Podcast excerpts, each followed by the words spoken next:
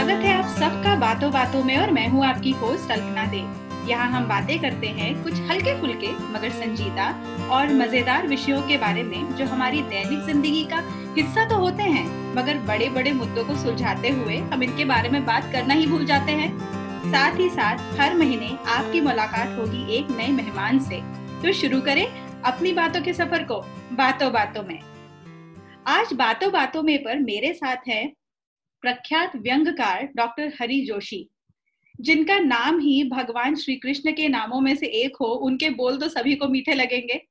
और जैसे भगवान श्री कृष्ण ने उस समय की परिस्थिति को ध्यान में रखते हुए सही समय पर सही शब्दों का प्रयोग करके हमें जीवन को देखने का एक नया दृष्टिकोण दिया, उसी प्रकार मेरे आज के मेहमान भी समय और परिस्थिति के अनुरूप सटीक शब्दों का प्रयोग कर अपने विचार लेखन के माध्यम से हम सब तक पहुंचाते हैं। ये बहुमुखी प्रतिभा के धनी हैं। इन्होंने टेक्निकल साइड में जितनी सफलता अर्जित की, उतनी ही साहित्य जगत में भी की। ये आधुनिक हिंदी साहित्य के एक प्रसिद्ध लेखक हैं और अपने तीखे व्यंग के लिए जाने जाते हैं। आप शायद समझ सकते हैं कि जब हिंदी साहित्य और व्यंग जगत की एक जानी मानी शख्सियत मेरे सामने बैठी है तो मेरा क्या हाल हो रहा होगा? मगर मुझे इंतज़ार था कि मैं इनको बातों बातों में पर कब आमंत्रित करूँ और इनके सफ़र के बारे में बातें कर सकूँ। तो चलिए शुरू करते हैं हमारी बातचीत। नमस्कार अंकल बातों बातों में आपका स्वागत है। नमस्कार। अंकल आपका सफ़र इतना प्रेरणादायी है कि उसको प्रश्नों में बांधना बहुत कठिन है। लेकिन फिर भी मेरी ये पूरी कोशिश रहेगी कि आज इस पॉडकास्ट और हमारी बातचीत के माध्यम से मैं मेरे लिसनर्स तक और मेरे खुद के लिए भी ज़्यादा से ज़्यादा मैं आपसे प्रेरणा ले सकूँ तो शुरू करते हैं आपके बचपन से हम जानना चाहेंगे कि आपका बचपन कहाँ गुजरा आपकी स्कूलिंग कॉलेज सब कहाँ हुआ बेटे मेरे गाँव में तो स्कूल ही नहीं था 49 हम्म। में जब मैंने पढ़ाई शुरू की हम्म। तो मुझे मेरे पिताजी ने अपने गाँव से 30 मील दूर एक हरदा जगह है वहाँ पढ़ने के लिए भेजा हम तीन भाई और एक बहन वहाँ पढ़ते थे हम्म। और वहाँ पर मैंने प्राथमिक शाला की पढ़ाई की अच्छा किंतु हरदा की प्राथमिक शाला को मैं इस बात के लिए श्रेय देता हूँ हम्म। कि जो कुछ भी मैं आज हिंदी में काम कर रहा हूँ हम्म। वो हरदा के कारण है अच्छा। हरदा में हम लोग स्लेट पर और सफ़ेद पेन जो चौक की बनी होती है उससे लिखते थे हाँ। और हमारे गुरुजी एक एक बिंदी एक एक मात्रा के गलती पर हमें एक एक मेज जमा देते हमारे हाथ में एक एक रूल जमा देते हम्म। उसका परिणाम ये है कि बाद में तो मैं इंजीनियरिंग में आ गया मेरा माध्यम ही हिंदी से बदल के अंग्रेज़ी हो गया हम्म। पूरे जीवन भर पचास साल मैंने अंग्रेज़ी में ही पढ़ाया हाँ। किंतु वो जो बचपन की नींव हिंदी की थी हम्म। उसके कारण मैंने धर्मयुग में रचनाएँ जब हाथ से लिखकर भेजी हम्म। उन्होंने तो टाइपिंग कम ही होता था हाँ। सत्तर इकहत्तर बहत्तर में मैं हाथ से रचना लिख के भेजता था मेरे अक्षर भी अच्छे थे और धर्मयुग ने मेरी रचनाएँ तिहत्तर में छापना शुरू कर दिया जिसने अच्छा। मुझे राष्ट्रीय और अंतरराष्ट्रीय स्तर पर स्थापित किया अच्छा तो अंकल आपकी क्या रुचि शुरू से ही लेखन में थी या एक समय के बाद आपको ऐसा लगा कि हाँ मतलब आप में जैसे रहता है ना कि आपको खुद को ही कभी कभी पता नहीं होता कि हमें वो टैलेंट है लेकिन हम वो एंजॉय करते हैं बेटे मेरे घर में संगीत का परिवेश था हम्म। क्योंकि ज़मीन तो बड़ी थी हम्म। किंतु सूखी ज़मीन थी 105 एकड़ ज़मीन के मालिक थे मेरे पिताजी हाँ। किंतु नौकरों चाकरों के भरोसे काम होता था हाँ। इसलिए आर्थिक स्थितियाँ तो बहुत अच्छी नहीं थी हाँ। किंतु घर में संगीत का परिवेश था हम्म। हारमोनियम तबला झांझ मंजीरे हम्म। ये सब व्यवस्थाएँ तब भी थी और आज भी हैं आज भी मैं जाता हूँ गाँव हम्म। तो सब व्यवस्थाएँ हैं अच्छा। तो वो हमको सुनने को मिलते थे भजन और गीत और वो सब तो ये सत्रह अठारह साल की उम्र तक मैं मंच पर गाता था और बहुत अच्छा गाता था कई मंच पर मैंने पहले पहले पुरस्कार प्राप्त किए हाँ। इस आत्मविश्वास के साथ ही पहला पुरस्कार मुझे ही मिलेगा किंतु हाँ किंतु बाद में इंजीनियरिंग के चक्कर में ऐसे उलझा कि साठ साल तक संगीत से मेरा नाता टूट गया अच्छा। अभी कोरोना काल में फिर मैंने सोचा कि अरे मैं तो अच्छा गाता था ये हाँ। क्या हुआ हाँ. तो फिर मैंने थोड़ा शुरू किया है हाँ. तो ये है और जहाँ तक साहित्य का सवाल है मेरे घर में मैं चौथा लेखक हूँ मेरे ताऊ जी थे ग्वालियर में उन्होंने दो पुस्तकें लिखी हाँ. फिर उनके बेटे थे उन्होंने दो पुस्तकें लिखी मेरे बड़े भाई डॉक्टर मुदाराम जोशी उन्होंने दस बारह किताबें लिखी हाँ। और मेरी खैर अब पैंतीस छत्तीस किताबें हो गई हैं हम्म। तो अब मैं तो अब उसके लिए समर्पित हो गया हम्म। और जो कुछ भी मुझे मिला नहीं मिला मुझे उसका बिल्कुल हम्म। अधिक मैं उस पर ध्यान नहीं देता मुझे तो लिखना होता है एक मेरा टाइम टेबल है मैं नियम से काम करता हूँ और उसी में संतोष पाता हूँ।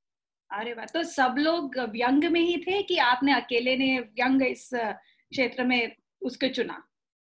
बेटे हुआ है कि तिहत्तर के पहले मैं कविताएँ लिखता था। हम्म। और मेरा एक कविता संग्रह प्रकाशित हो चुका था हम्म। इलाहाबाद से और दूसरा आ रहा था।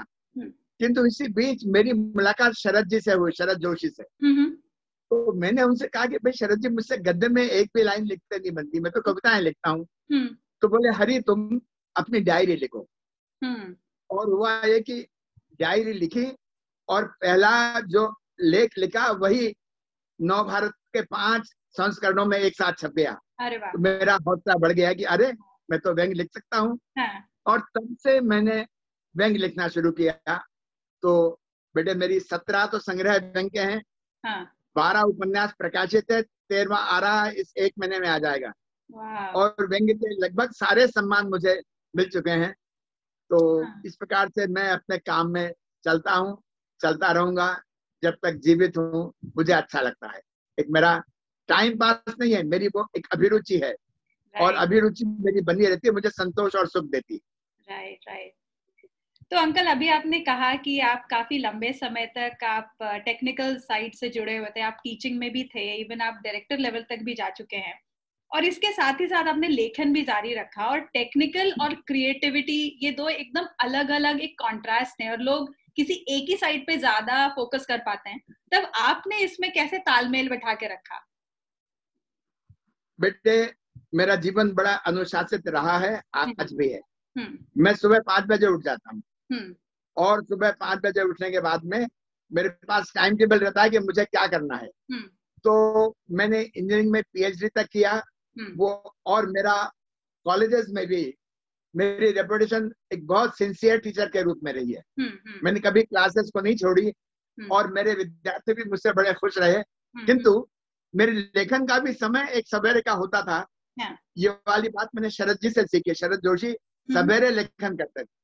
अच्छा। दिन भर के अनुभव एक, एकत्र करते थे हाँ। और सवेरे बैठकर वो पहले तो अपने हाथ से ही लिखते थे ये बात मैंने सत्तर के आसपास देखी एक लकड़ी के पैड पर हम्म। और बाद में फिर टाइपिंग करा के भेजते थे वो सब बात की बातें हैं किंतु वो सवेरे ही बैठकर लिखते थे हम्म। और वो गुण मैंने उनसे चुराया मैं भी मेरा लेखन जितना भी है इतनी सारी किताबों का वो हम्म। सवेरे का लेखन ही है मुझसे शाम को या रात को कभी लिखते नहीं बनते सवेरे सवेरे मैं पूरा कर लेता हूँ जो कुछ करता हूँ तो अंकल आप एक व्यंग लेखक हैं तो मैं जानना चाहूँगी कि सारी डिफरेंट मुझे सारी स्ट्रीम्स तो नहीं पता है उसकी मैं ब्रांचेस बोलूँगी लेकिन इस पर्टिकुलर ब्रांच को ही पिक करने की क्या वजह थी बेटे आसपास जब अपन विसंगतियाँ और लोगों को देखते हैं कि उनके दो दो चेहरे हैं हाँ. वो कहते कुछ हैं करते कुछ हैं हम्म। तो स्वाभाविक रूप से व्यंग उपजता है। हम्म। और ये स्थिति अपने देश में कुछ ज़्यादा ही है। हम्म, भारत में नेताओं को देख लीजिए अन्य लोगों को देख लीजिए वो कहेंगे कुछ और करेंगे कुछ। हम्म। इसी से व्यंग उपजता है। हम्म। जब कथनी और करने में भेद होता है तो हम्म। वो एक व्यंग का पात्र बन जाता है। और ये व्यंग के पात्र न सिर्फ़ राजनीति में है बल्कि हर क्षेत्र में साहित्य में है टीचिंग में है। प्रत्येक क्षेत्र में आपको ऐसे लोग मिलेंगे जो कहेंगे कुछ और करेंगे कुछ। बस व्यंग यही से उपजता है। सो अंकल लेखन का आपकी टीचिंग में क्या योगदान रहा है? आपको ऐसा लगता है कि क्योंकि आप एक लेखक थे और जैसे कहते हैं जो अच्छा लिखता है वो अच्छा सोचता है और वो अच्छा वो अपने विचारों को अच्छे से प्रेजेंट भी कर पाता है। तो उसमें आपको ऐसा लगा कि आपकी टीचिंग में लेखन का योगदान था और आपको अपने विद्यार्थियों के साथ रेपो बनाने में उतनी मतलब कठिनाई नहीं होती थी जल्दी बन जाती थी? नहीं बेटे मेरे विद्यार्थी मुझसे बड़े खुश रहते थे हाँ. क्योंकि एक तो मैं समय की बहुत पाबंदी रखता था हम्म। क्लास में कभी देर से नहीं जाना हम्म। पूरा समय रहना सिलेबस समय से पूरा करना हम्म। और लेखन का मुझे लाभ कभी कभी विद्यार्थियों की प्रोफेसर की बातों से भी मुझे ऐसे विषय मिल जाते थे हाँ। कि जिनसे मेरा लेखन का विषय और स्वतः ही आ जाता था मेरे हाथ में और मैं रचना लिख देता था हाँ। तो मैंने शुरू में तो व्यंग की कविताएँ लिखी जो धर्मयुग में छपी हम्म। फिर व्यंग में गद्य लिखा हम्म। और फिर मैं धीरे से उपन्यासों पर आ गया तो मेरे हाँ। व्यंग के उपन्यास आए मैंने आपको कहा ना कि बारह तेरह मेरे हाँ। बारह छप चुके हैं तेरहवा मेरा आ रहा है हम्म। तो मैं मैं तो जहाँ जहाँ गया अमेरिका गया वहाँ पर भी मैंने लिखा मैं जिस शहर में गया भोपाल में रहा हरदा में रहा कहीं भी जो भी मुझे स्थितियाँ लगती थी मैं उन पर लिखता था और वो लोकप्रिय होती थी। ये एक मैंने नियम बनाया था। हाँ लेकिन मैं सवेरे बैठकर आवश्यक रूप से लिखता था। ये मेरी एक आदत थी। हम्म। पहले हस्तलिखित बाद में टाइपिंग किया। आजकल तो लैपटॉप के ऊपर मैं पूरा काम कर सकता हूँ और हाँ। मुझे बड़ी सुविधा है। अच्छा।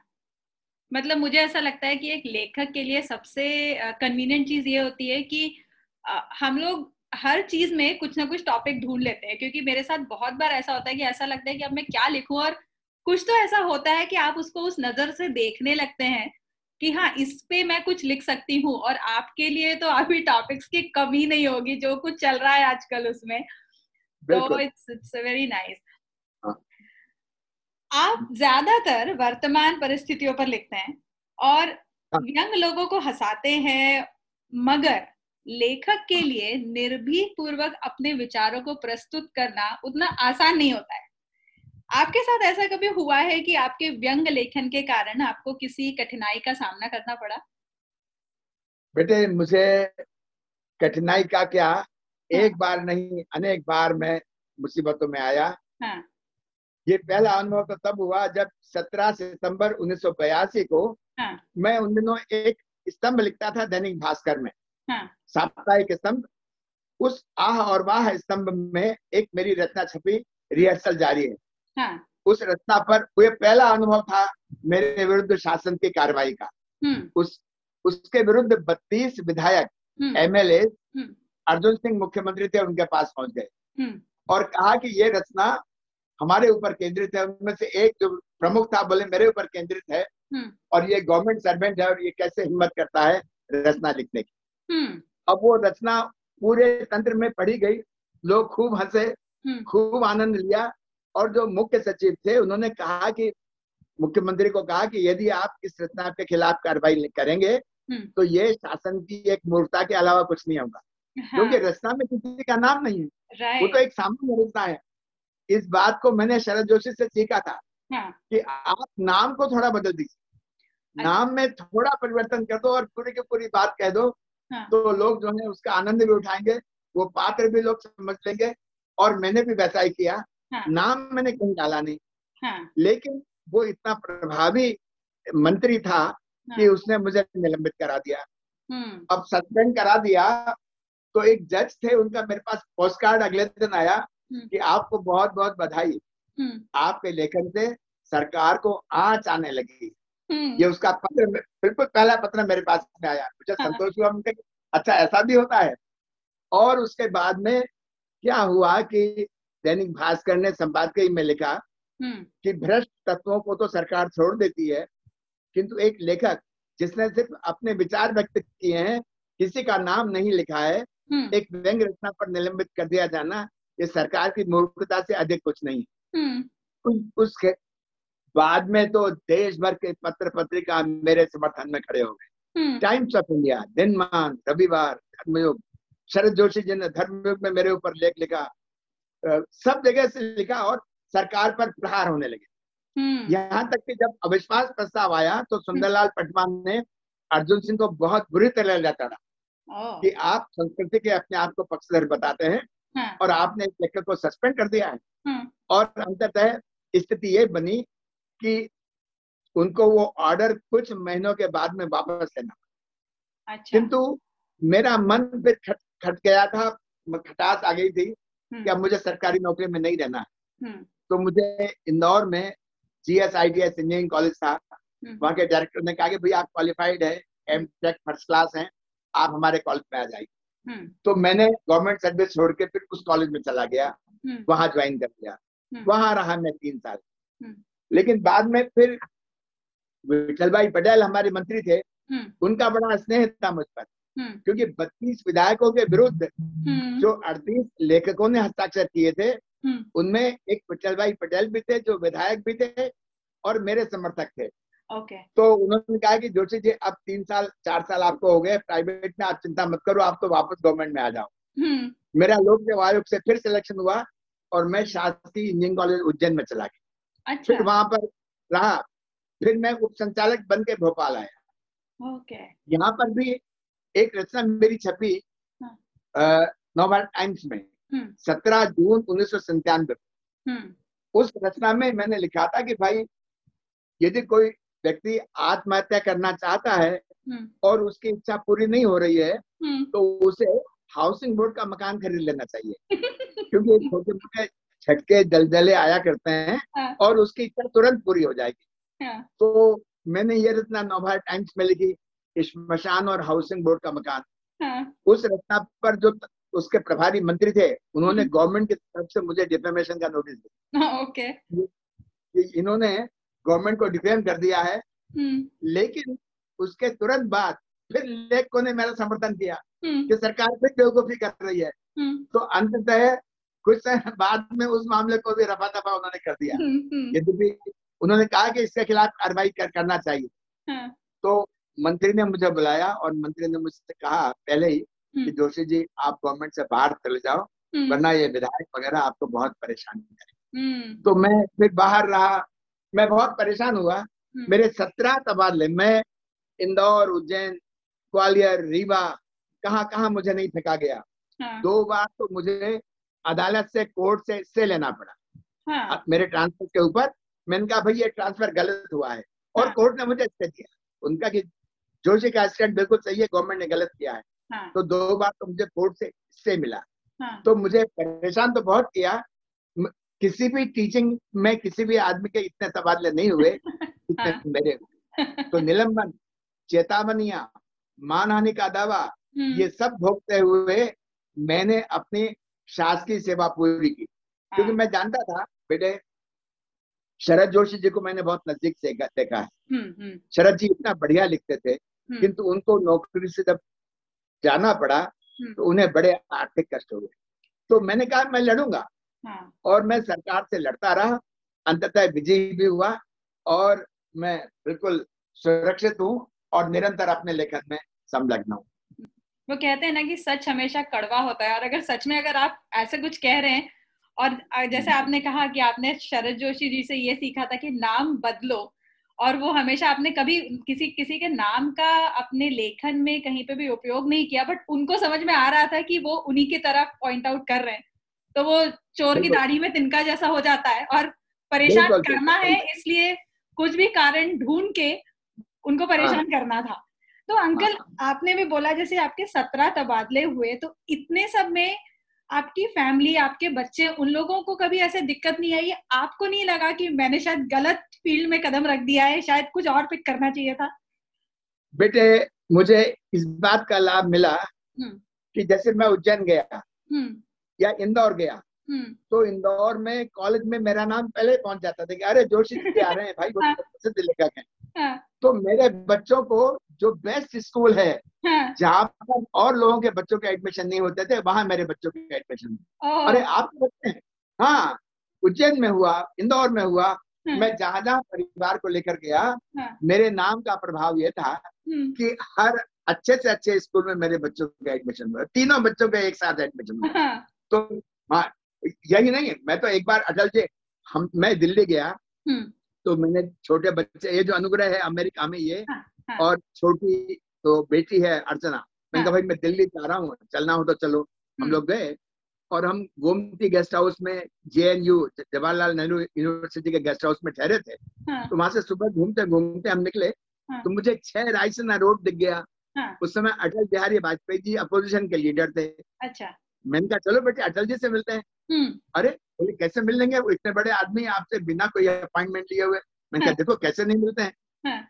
मैं गया मैंने पर्ची भिजवाई मैंने ये नहीं कहा कि मैं गवर्नमेंट सर्वेंट हूँ हाँ। मैंने लिखा हरि जोशी लेखक भोपाल हाँ, हाँ. पर्ची भिजवाई उन्होंने कहा अरे बैठाओ बैठाओ तुमको बैठाओ और हाँ और हम बैठे हाँ. और आधा पौन घंटे तक उनसे बातचीत करते रहे उन्होंने कोका कोला पिलवाया अनुग्रह को एक आध किलो कम से कम कच्चे बादाम दिए हाँ. बोले बेटे बताओ ये क्या है हम तो हाँ. हमने कभी कच्चे बादाम खाए नहीं थे हाँ. ना बेटे ने गाय थे तो उसको तो समझ में नहीं आया हाँ. फिर उन्होंने कहा ये कच्चे बादाम है हम्म। और वो जम्मू से आए थे एक दिन पहले तो वहाँ से लेकर के आए तो हम्म। हम यानी हम बड़े से बड़े लोगों से मिलने में मुझे कभी कोई संकोच नहीं हुआ हाँ। क्योंकि मेरे हाथ में कलम थी कलम थी वेरी नाइस अंकल सो आप इतने समय से निरंतर लेखन कर रहे हैं आप सोशल मीडिया पर भी सक्रिय हैं आपका यूट्यूब चैनल भी आपने शुरू किया है कैसे करते हैं आप अपने समय का विभाजन और आपका डे कैसे प्लान करते हैं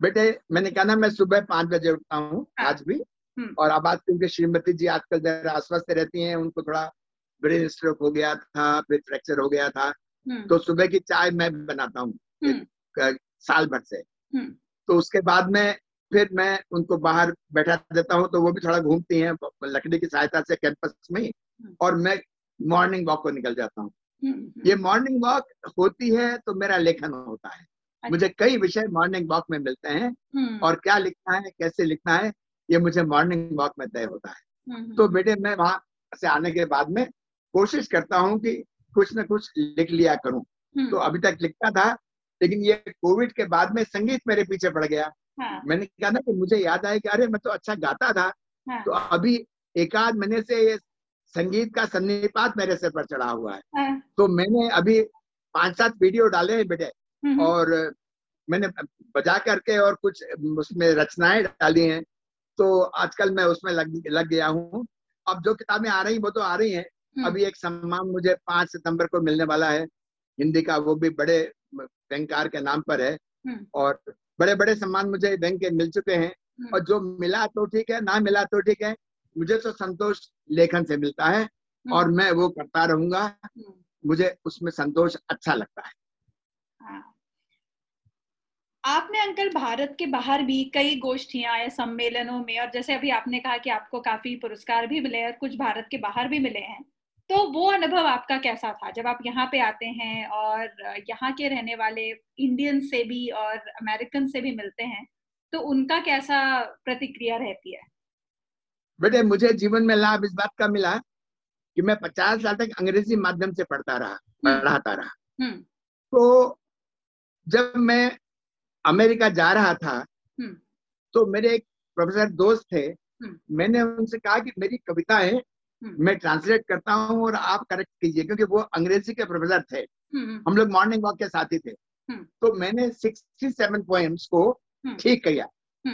और एक किताब मेरी आई बराबर H J sixty seven Hari Joshi सड़सठ वो किताब आज से करीब बारह साल पहले छपी छप चुकी है okay. तो उसमें कुछ कविताएँ तो बहुत बढ़िया मैंने हुई हैं अनुदित में से बेटे मैंने एक कविता भेजी जब मैं अमेरिका में था तो अच्छा। तो उनका कुछ कंपटीशन निकला उसमें हम्म। भेजी तो उस कविता के ऊपर उन्होंने साढ़े तीन सौ डॉलर का मुझे एडिटर चॉइस अवार्ड दिया हाँ। और हाँ और उसके बाद में जितने शाम के समय जो पंद्रह पंद्रह दिन में कभी गोष्ठियाँ होती थी ऑस्टिन हाँ। ऑस्टिन में हुई लॉस एंजल्स में हुई हाँ। मैं उन अमेरिकन पोएट्स के बीच में बैठता था हम्म। भाई मुझे कई चीज़ें सीखने को मिलती थी हाँ। और अमेरिका जब जब गया हूँ मैं हम्म। एक आध नई किताब वहाँ से लेकर के आया हूँ मैंने एक आध किताब नई लिखी है मैंने हाँ। अब जैसे अभी गया था तो पूरे छह महीने रहा हम्म। तो मेरा इस बार उपन्यास आ रहा है अमेरिकी लालू अरे वाह हाँ।, हाँ तो वहाँ पर क्या हुआ कि एक रिटायर्ड एसपी वहाँ के थे बिहार के हम हाँ। लोग स्विमिंग पूल पर थे हाँ। तो मुझसे बोले जोशी आजकल क्या लिख रहे हैं हाँ. तो मैं उनका कि मेरा नॉवेल ऑलमोस्ट तैयार है. बोले क्या टॉपिक है उनका अमेरिकी लालू. वो तुरंत हंसे ज़ोर से अरे बोले बहुत बढ़िया मैं समझ गया पूरी की पूरी बात. तो कहने की ज़रूरत नहीं है वो पात्र को समझ लेते हैं कि भाई किस पर मैंने लिखा है. तो इससे पहले अमेरिका पर मेरी तीन चार किताबें आ चुकी. अमेरिका ऐसा भी है कई मेरे अनुभव जो अमेरिका वाले हैं जो मुझे भारत से अलग दिखाई देते हैं हाँ. मुझे सोच लगता है कि यार ये कुछ अलग बात है नई बात है। कुछ हाँ. अच्छी बातें भी हैं कुछ खराब बातें भी हैं। मैं संतुलित ढंग से लिखता हूँ मैं एकदम से हर चीज़ की बुराई नहीं करता। अमेरिका में भी कुछ चीज़ें बहुत अच्छी हैं जिनकी मैं प्रशंसा करता हूँ। तो मैं एक संतुलित होकर के लिखता हूँ पर जिन पर हंसना होता है उन चीज़ों पर हंस भी लेता हूँ। तो ऐसा है बेटे मेरा मैं तो जा अमेरिका गया तो चार पाँच किताबें मेरी अमेरिका से संबंधित है एक किताब मेरी माई स्वीट सेवनटीन कॉलेरोडो से पब्लिश हुई है हाँ. उसमें सत्रह आर्टिकल्स हैं अंग्रेज़ी के हाँ. जो मैंने खुद ने ट्रांसलेट किए अमेरिका में बैठ करके और हम्म। भिजवाए वो सबकी किताब आई हम्म। तो इस प्रकार से मैं तो अपने आप को व्यस्त रखता हूँ हम्म। और मुझे और कोई चिंता है नहीं बच्चे व्यवस्थित हैं बच्चे अच्छे हैं मुझे उनकी चिंता है नहीं तो अब मुझे लिखना पढ़ना है जितना काम हो जाए हाँ। अंकल आपको अगर मुझे याद है अगर आपको किसी ने यहाँ पे ऑस्टिन में कहीं पूछा था ना कि भारतीय इतने खुश क्यों रहते हैं या उनकी खुशी का या दीर्घायु का हाँ। क्या राज है उसके बारे में बताइए बेटे क्या हुआ ऑस्टिन में एक टीवी की चैनल में हाँ। उन्होंने कभी गोष्ठी की हाँ। तो एक थॉम वुड्रफ वर्ल्ड पोएट थे वो हाँ। मेरे बड़े स्नेह रखते थे मुझ पर उन्होंने कहा कि यार ये इंडिया से एक पोएट आया है इसको भी लो हम्म। तो बीस अमेरिकन पोएट थे मैं इंडियन पोएट था हम्म।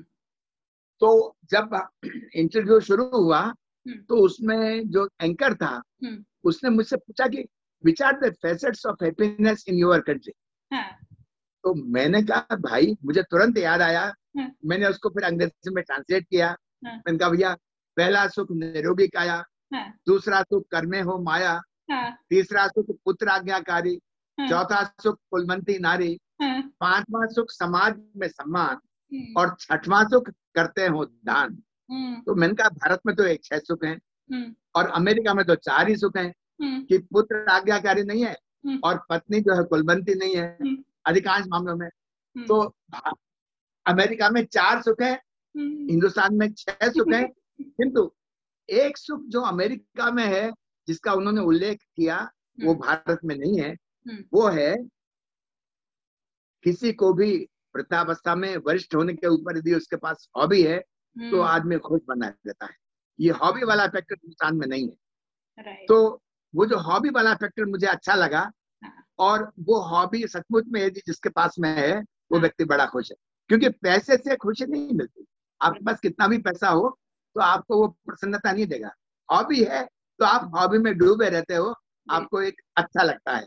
तो इसलिए बेटे वो मैंने उनको कहा कि भाई अमेरिका का यही सुख है लेकिन दो सुख अमेरिका में नहीं है।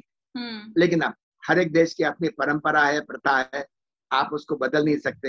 हम्म। तो ये वाली बात हुई थी नहीं अंकल आपने अभी हॉबी वाली जो बात की वो एकदम सही है क्योंकि रिटायरमेंट के बाद मोस्टली लोग ये सोचते हैं कि अब बस अब हो गया अब तो कुछ नहीं हो सकता बट उसके बाद एक तरह से एक नई इनिंग स्टार्ट होती है और जितना कुछ आप नहीं कर पाए हो अपने नौकरी और बच्चों के ड्यूरेशन में वो उसके लिए आपको पूरा पूरा टाइम मिलता है करने का। अगर आपकी हेल्थ और सब कुछ परमिट करे तो तो आप ये बिल्कुल सही कह रहे हो। आप उसका उदाहरण है कि आपने जो चीज़ पहले शुरू रखी वो आपने बाद में बंद नहीं की। इनफैक्ट आपने शायद ज़्यादा ही काम किया उसमें उस फ़ील्ड में।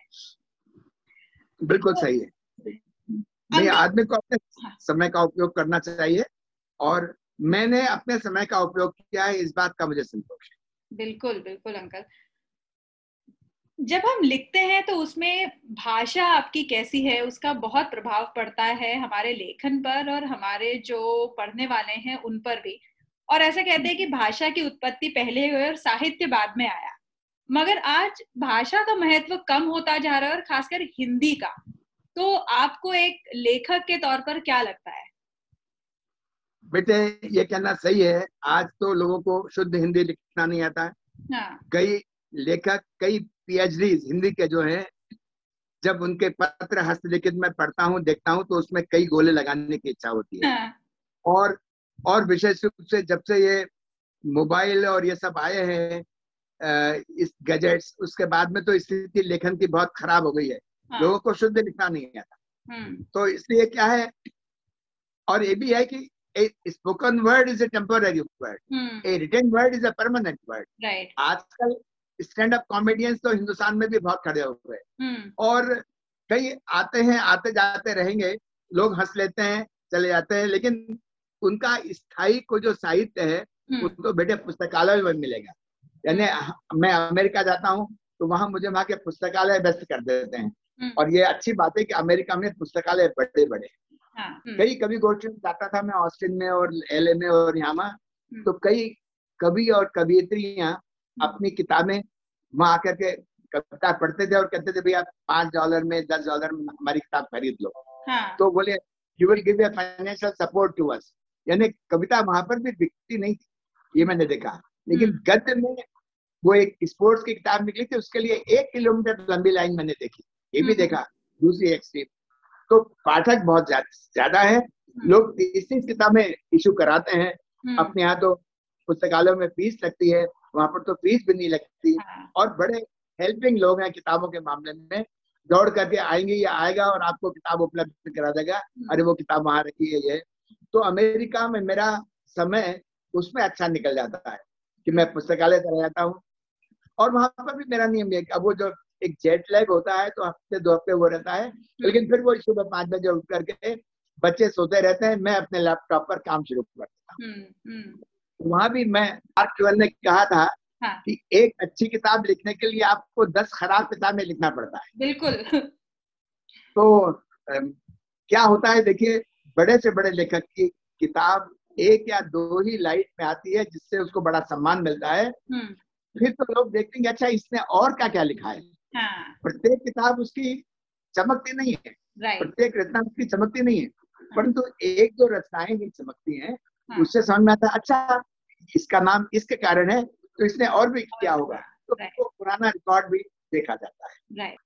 तो अंकल अभी जैसे आपने मार्क ट्वेन का भी बताया और खुद का भी आपने एक्सपीरियंस बताया तो आपके हिसाब से जो सभी लेखक और अगर मैं बोलूँ जो व्यंग लेखक हैं या उस जो फ़ील्ड में कदम रखना चाहते हैं उनके लिए आपकी क्या राय है कि उनको किन चीज़ों के लिए तैयार रहना चाहिए बेटे एक तो उनको अन्य व्यंग लेखकों को पढ़ना भी चाहिए हम्म।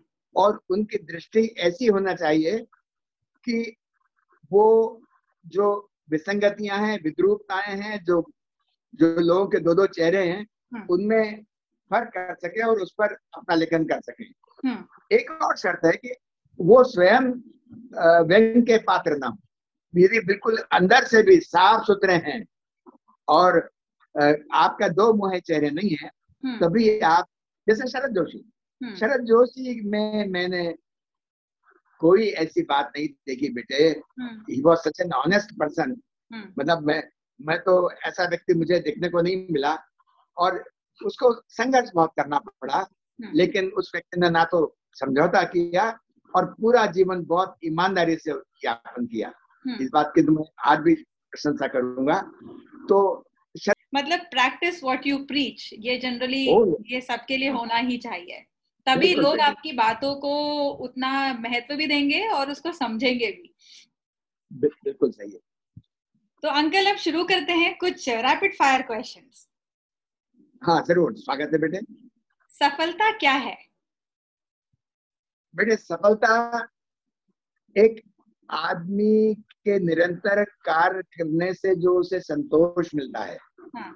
और उससे समाज का भी लाभ होता है हम्म। उसे हम सफलता कहेंगे यदि समाज लाभान्वित नहीं होता है व्यक्ति को संतोष नहीं होता है तो वो सफलता ही नहीं मैं उसे असफलता कहूँगा यदि हाँ।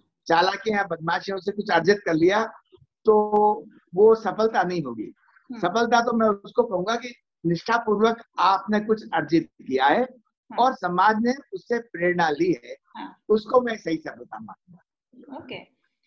आपकी ड्रीम जॉब जब आप छोटे थे। बेटे मे, मेरा dream job I wanted to be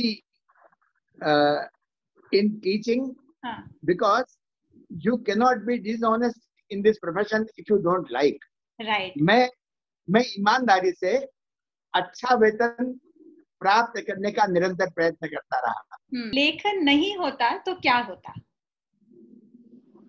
बेटे लेखन नहीं होता तो शायद मैं संगीत में चला जाता हाँ. या आ, क्योंकि मेरे मुझे कुछ न कुछ अभिव्यक्त करने के लिए चाहिए तो था हम्म आपकी ऐसी कोई कला जिसके बारे में ज़्यादा लोग नहीं जानते हैं या कहें गूगल नहीं जानता है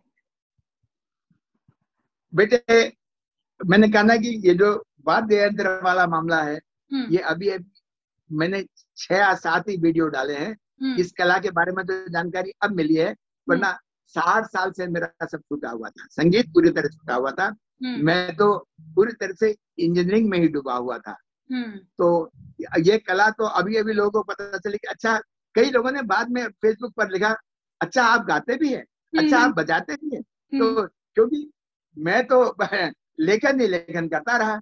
तो ये ये जो वाली बात बात तो अभी अभी पता चली लोगों को अच्छा ये बजा भी लेते हैं हाँ। परंतु क्योंकि वो बेटे स्वरों का ज्ञान मुझे बचपन का था हम्म। बिल्कुल एक बहुत छोटी उम्र में हम्म। तो उसका मुझे लाभ मिला कि मैं आज बहुत जल्दी पिकअप किया मैंने ये म्यूजिकल एस्पेक्ट और मैं बजाता हूँ रोज आजकल प्रैक्टिस करने लगा हूँ मैं आधा घंटा सुबह आधा घंटा शाम ऐसा हुआ है क्या आप हमारे लिए अपनी किसी कविता या कोई भी उपन्यास की कुछ पंक्तियाँ आप बांटना चाहेंगे? बेटे आप कहें तो मैं संगीत के साथ में सुना दू? बिल्कुल। हाँ हाँ चलो बेटे एक मिनट में सुनाता हूँ। हाँ। मैं समय को मारता हूँ और मुझे समय मैं समय को मारता हूँ और मुझे समय उसमें न तनिक नम्रता, उसमें न कुछ विनय। मैं समय को मारता हूँ और मुझे समय। उसमें न तनिक नम्रता, उसमें न कुछ विनय। उपलब्धियाँ थोड़ा सा यश, या धन क्षणिक मिला। उपलब्धियाँ थोड़ा सा यश, या धन क्षणिक मिला। हम फूल कर गर्वित जगत में बस हमारी जय। हम फूल कर गर्वित जगत में बस हमारी जय। प्रतियोगियों को गिराया षड्यंत्र कर पढ़े। योगियों को गिराया षड्यंत्र कर पढ़े। सह नहीं पाए किसी सहयात्री की विजय इसको दिया धोखा उसे गड्ढे में धकेला। इसको दिया धोखा उसे गड्ढे में धकेला। लक्ष्य पाया सफल होकर यात्रा की गए इसको बेटे मैं अंग्रेज़ी में अमेरिका में सुनाया करता था। अच्छा। क्योंकि ये अंग्रेज़ी इसको मैंने हिंदी में गया ना अंग्रेज़ी में भी मैं इसको रिटर्न में किसी ट्रांसलेट किया था देखिए। I kill time and time kills me this mutual relationship always thrills me I kill time and time kills me This mutual relationship always thrills me. Having earned money, respect and fame. Having earned money, respect and fame. Be well in having one lives again. Having earned money, respect and fame. Be well in having one lives again. By toppling competitors, we came first. By toppling competitors, we came first. Unending victory of life, our main thirst. By toppling competitors, we came first. Unending victory of life, our main thirst. Some through strength and through deception, some some through strength and through deception, some hurdles in the path of success overcome. I kill time and time kills me. This spiritual relationship always kills me. ठीक है बेटे very nice तो uncle लेखन के अलावा आपको TV देखना पसंद है क्या बेटे टीवी देखना पसंद है मूवीज़ हाँ मैं देखता हूँ देखता हूँ मैं कभी कभी देखता हूँ कम देखता हूँ हाँ। बहुत बहुत कम देखी मैंने हाँ अमेरिका जाता हूँ तो बेटे बहुत बहुत मूवी मुझे दिखा देते हैं थिएटर में भी असल में क्या था हम लोग हरदा में थे हाँ। तो फ़िल्में देखना हमारी उम्र में कहते थे बिगड़ने का रास्ता है हाँ। तो हम लोग जो बीड़ी पीता था सिगरेट पीता था होटल में जाता था उसको हम लोग अच्छा नहीं मानते थे हाँ। या तो आर्थिक स्थितियाँ वैसी थी वो कारण रहा हो या जो भी संस्कार रहे हो हम्म। तो बेटे फ़िल्म देखने को भी हम वर्जित मान देंगे भाई हाँ। फ़िल्म देखेगा तो बच्चा बिगड़ जाएगा हम्म। तो बीड़ सिगरेट पिएगा होटल में बैठेगा तो बिगड़ेगा हम्म। तो हमारे बेटे संस्कार उस के थे तो फ़िल्म में तो अब अब क्या मेरी बहू फ़िल्म की डायरेक्टर है अमेरिका में यानी ये एक्सट्रीम है लेकिन अच्छा है कोई बात नहीं अपनी अपनी दिशा में बढ़ रहे हैं हाँ। लेकिन मैंने जितनी फ़िल्में हिंदुस्तान में पूरे जीवन में नहीं देखी हुई उन्होंने हम्म। उतनी फ़िल्में मैंने अमेरिका में बेट और बहू के साथ में देखी हाँ। तो उसमें से आपकी कोई फेवरेट मूवी है बेटे फेवरेट मूवी में तो मैं आपको बताऊँ तो सरकार अच्छी फ़िल्म थी उसके बाद में वो एक हम लोग थी वो मुझे अच्छी लगी थी हम्म। मुझे कुछ फ़िल्म अच्छी लगी ऐसा नहीं है हम्म। मैं फ़िल्म में देखता हूँ कभी कभी लेकिन बहुत कम फ़िल्म देखता हूँ मैं। मेरी मेरे अगर लिसनर्स आपको फॉलो करना चाहें आई नो आप फेसबुक पे काफ़ी एक्टिव हैं। और तो आप अपने जो भी हैंडल्स है सोशल मीडिया हैंडल्स तो आप अगर उनके आप मुझे बता देंगे नाम तो फिर मैं शो नोट्स में वो डाल दूँगी। तो मेरे लिसनर्स भी आपको फॉलो कर सकते हैं और आपके काम को देख सकते हैं। देखिए देखिए मेरा परिचय तो आपको विकीपीडिया हरी जोशी में मिल जाएगा। हाँ। उसके बाद में यूट्यूब चैनल पर आपको मिल जाएगा कुछ कुछ हम्म। ठीक है और उसके बाद में आ, ये किताबें मेरी प्रत्येक लाइब्रेरी में आपको मिल जाएँगी मुझे बस लाभ यह है कि अभी मेरे एक मित्र गए थे लंदन की लाइब्रेरी में हम्म। आठ दस साल पहले तो उनको बड़ा आश्चर्य हुआ कि मेरी आठ दस किताबें वहाँ थी तो क्योंकि मेरी सब किताबें दिल्ली से अधिकांश प्रकाशित हुई हैं हाँ। और वो प्रत्येक बड़े पुस्तकालय में एक एक दो दो प्रतियाँ भेजते हैं। उनका एक ऑर्डर स्टैंडिंग ऑर्डर बना देता है। तो पुस्तकालय में मेरी किताबें मिल जाएँगी और ये यूट्यूब पर। और अब मैं ये कुछ रचनाएँ जो संगीतबद्ध कर रहा हूँ जो मैंने पहले कभी गीत लिखे हैं मैं उनको थोड़ा और डालूँगा इसके वीडियोस इस प्रकार से बस मेरा चलता रहेगा बेटे। अंकल आपका यूट्यूब चैनल किस नाम से है? अब हरी जोशी की रचनाएँ या आई आई आप मेरी एक रचना पॉपुलर हरी जोशी आईआईटी बॉम्बे आप लिखेंगे तो मेरी गद्य की रचनाएँ ये एक एक रेयर क्वालिटी बेटे मुझमें है हुआ क्या कि मेरे जबान पर पचास साल तक अंग्रेज़ी बोलते बोलते अंग्रेज़ी कितनी चढ़ गई कि मुझे हाँ। हिंदी बोलने में असुविधा होगी हाँ। अब हुआ है कि मुझे लोग मंच पर बुलाने लगे कि आपको रचना पढ़नी है और हम्म। पुरस्कार देने लगे तो मैंने क्या किया मैंने उसमें एक कलाबाजी की मैंने जो सार्वकालिक रचनाएँ होती हैं जिनको मैं कभी भी सुना सकता हूँ गद्य की हम्म। ऐसी घंटे भर की रचनाएँ मैंने याद कर हम्म। और मैं प्रोज में एक घंटा तक रचनाएँ बिना कागज़ देके पढ़ सकता हूँ हम्म। ये मैंने ये गुण डेवलप किया उसके कारण बम्बई में वो जो आप आईआईटी बॉम्बे वाला देखेंगे तो करीब 20-30 मिनट की रचना पाठ मेरा है। शैल चतुर्वेदी है मैं हूँ और लोग हैं। हम्म। मैंने गद्य का रचना पाठ किया है उसको अभी लखनऊ में मुझे सम्मान मिला एक एक शिखर सम्मान मिला। हम्म। उसमें मैंने रचनाएँ पढ़ी लोगों ने कहा कि आपने कमाल कर दिया। तो क्या है कि रचना जब हम पढ़ते हैं किसी अखबार किताब में से कागज़ पर उसका हम्म। वो प्रभाव नहीं होता। जब आप रचना एक्सटेम्पोर बिना किसी उसके रचना पढ़ते हैं उसका प्रभाव एक अलग होता है। तो अंकल, बातों बातों में पर आने के लिए आपका बहुत बहुत धन्यवाद। और मैं ये सारी चीज़ें आपके सारे जो डिटेल्स आपने मुझे बताई हैं, वो सब शो नोट्स में डाल दूँगी।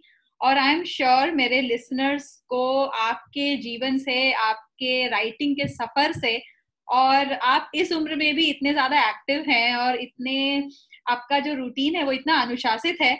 सो आई एम श्योर हमारी जनरेशन को और हमसे जो बात की जनरेशन है हम सबको बहुत ज़्यादा इसे सीखने की ज़रूरत है। और एज अ राइटर आज मुझे बहुत काफ़ी लेसन मिले हैं काफ़ी टीचेबल मोमेंट्स भी रहे हैं इस कॉन्वर्सेशन के दौरान।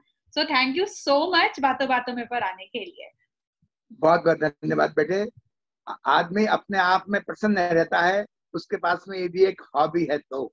बिल्कुल। बस ये एक मेरा जीवन का लक्ष्य है जीवन का मेरा सूत्र है कि एक हॉबी व्यक्ति के पास में होना बहुत ज़रूरी है हम्म। वरना एकांत और भले ही कितना पैसा हो आदमी को सुख और शांति नहीं देता। बिल्कुल बिल्कुल uncle.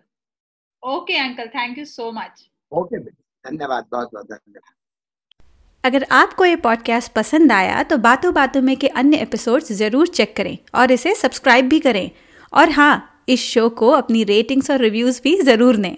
आप मुझे ट्विटर पर अल्पना अंडरस्कोर देव इंस्टाग्राम पर अल्पना बापट और फेसबुक पर मदर्स गुरुकुल के नाम से फॉलो कर सकते हैं।